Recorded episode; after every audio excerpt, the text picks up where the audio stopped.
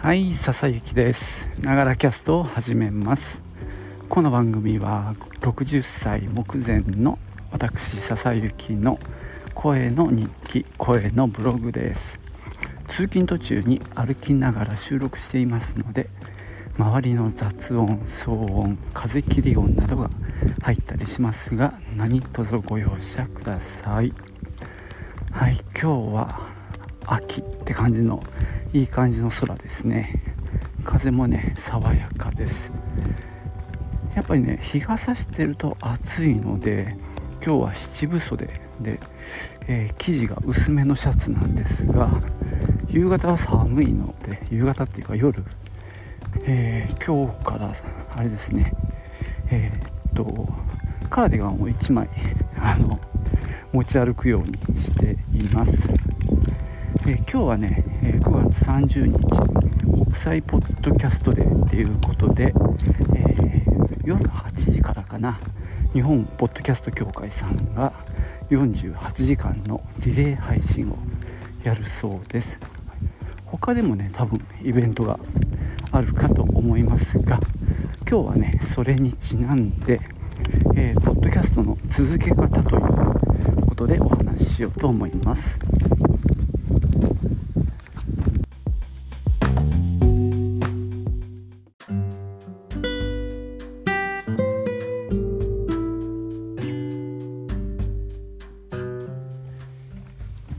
とですね私自身を簡単に説明すると2019年の11月ぐらいからポッドキャストを始めましたんで、まあ、もうすぐ丸3年になります。でこの「ながらキャスト」というのを始めたんですけども、えー、第1シーズンは200回配信して終了して今この第2シーズン真っ最中なんですがもう130何回やってるんで両方足すと、まあ、330回以上配信だけはしています。でどのぐらい聞かれてるかっていうのはですね多分平均視聴回数をアンカーで見ることができるんですけど10回いかないぐらいです。あの多分78回じゃないかな。あのま300回配信して多分10回聞かれれば、まあ、3000回じゃないですか。なのでまあその程度です。なのであの全くねあの比較にならないまあ超弱小で続けているわけですけどもまあそんな私だからこそできるあのやめない方法のお話をできたらなと思っています。まあね今ポッドキャストもだんだん知名度も上がってあのやる気のある人もいっぱいいると思うしまあ興味のある方もいっぱいいると思うんですけどね、えー、昨日とちょっと前にねまあ簡単な収録の方法っていうお話をしたんですが今日はどうやったら続くのかというその技術面よりはまあメンタル的な部分なんかをお話ししたいと思ってます多分ねちゃんとなんだろうやってる人で頑張ってる人とは全然違う楽にでも続けられるっていうあたりの話ができるといいなと思っております。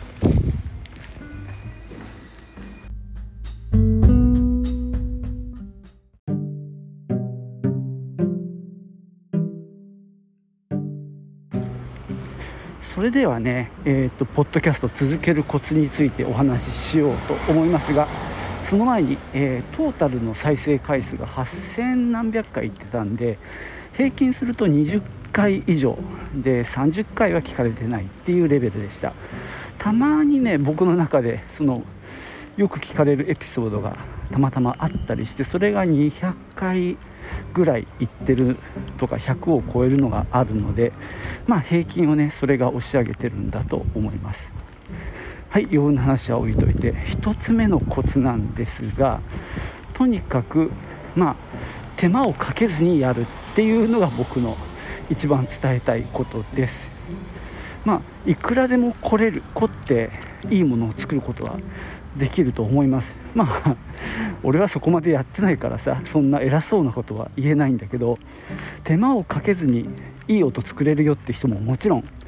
いると思うんですがそれは人のそれぞれ皆さんレベルが違うと思うんですがとにかくあなたがやれる範囲でできるだけ簡単に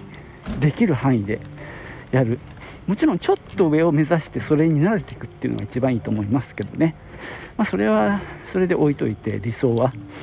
とにかく今の自分ができる範囲でなるべく手間をかけない。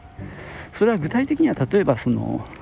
ノイズを除去するとかあるいは無音の部分をあのカットするとか、まあ、イコライザーをで調整する。あるいはあまあイコライザーですよね。さしすせその音をね、あんまりうるさくならないように視察音を消すとかいろいろできます。でアプリとかソフトでそういったフィルターなんかもあるのでやればやるほど多分やればやるほどってことはないけど聞きやすいものにできると思います。がほどほどにしておいた方がいいんじゃないかなと思います。僕の場合はほとんど取ったまま出してます。あの何度も言ってるように音のレベル音量の調整だけはしててあんまり音が割れててもあるいはあんまり小さすぎても聞きづらいのでそれとまああの録音の最初と最後に、まあ、変な音が入っちゃうこともあるんですがまあ多少ならもうそのままです。でどうしてもちょっとうるさいのは削ったりしてますけど、まあ、そういった録音後の編集作業に手をかけないっていうことが大事かなと思います。とにかく負担を減らしてあの気楽にやれるようにするっていうのが一番僕にとっては大事なことだと思います。ただこれはそのポッドキャストの目的とかとまあ絡んでくるんであの一概には言えない僕みたいなスタイルの場合ですねなのでまああの僕の場合はそうやって生活に組み込んでしまってあの通勤途中で録音してしまうっていうやり方をしてるんで続けられてるんですが、まあ、それは2番目のコツになりますね。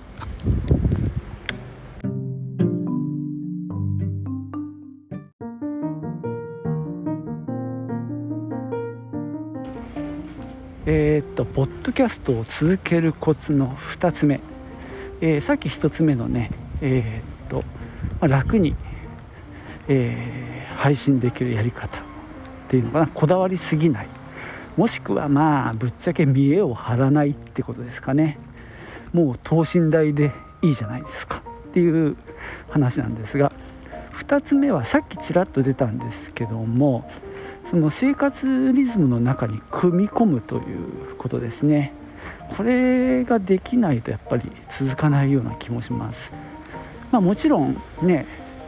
週に1回とか各週月1回みたいな、まあえー、頻度が少なめであれば、まあ、イベント的に取り組んでっていうこともできるかなと思うんですが、まあ、ある程度の頻度でコンスタントに発信するとなると割ともう日常生活の中に組み込めるような感じがベストだと思います。で割と問題になるのはどこでいつどこで録音するかまあ編集作業はね、えー、さっき言ったようになるべくしないっていうふうにするとまあ録音ができれば収録さえできればあとはまあちょこちょこやればできちゃうんでそうするとまあ私みたいに、まあ、通勤途中に歩きながらっていうのもあります。あとはこの話してることって人に聞かれたくないわけですよね。恥ずかしいから。なのでまあねあの例えば駐車場で車の中でやるっていうのも一つの手だ手だと思いますね。まあ自分の部屋があるんであればもちろんそこがベストかもしれないですね。車は意外におすすめですけどね僕は一時期、えー、別のポッドキャストをやってた時期があってその時は車の中で原稿を見ながらやってたんですけどね。結構ね防音性もあるしあと変な残響がないので割とおすすめです。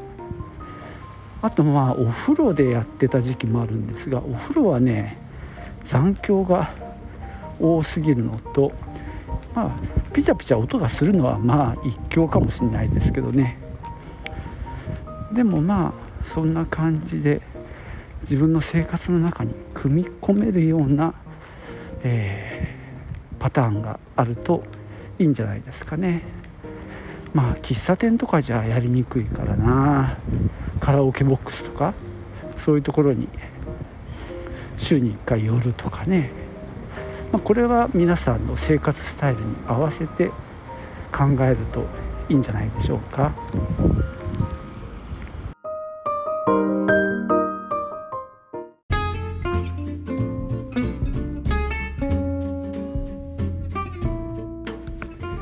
はいそんなわけでね今日は、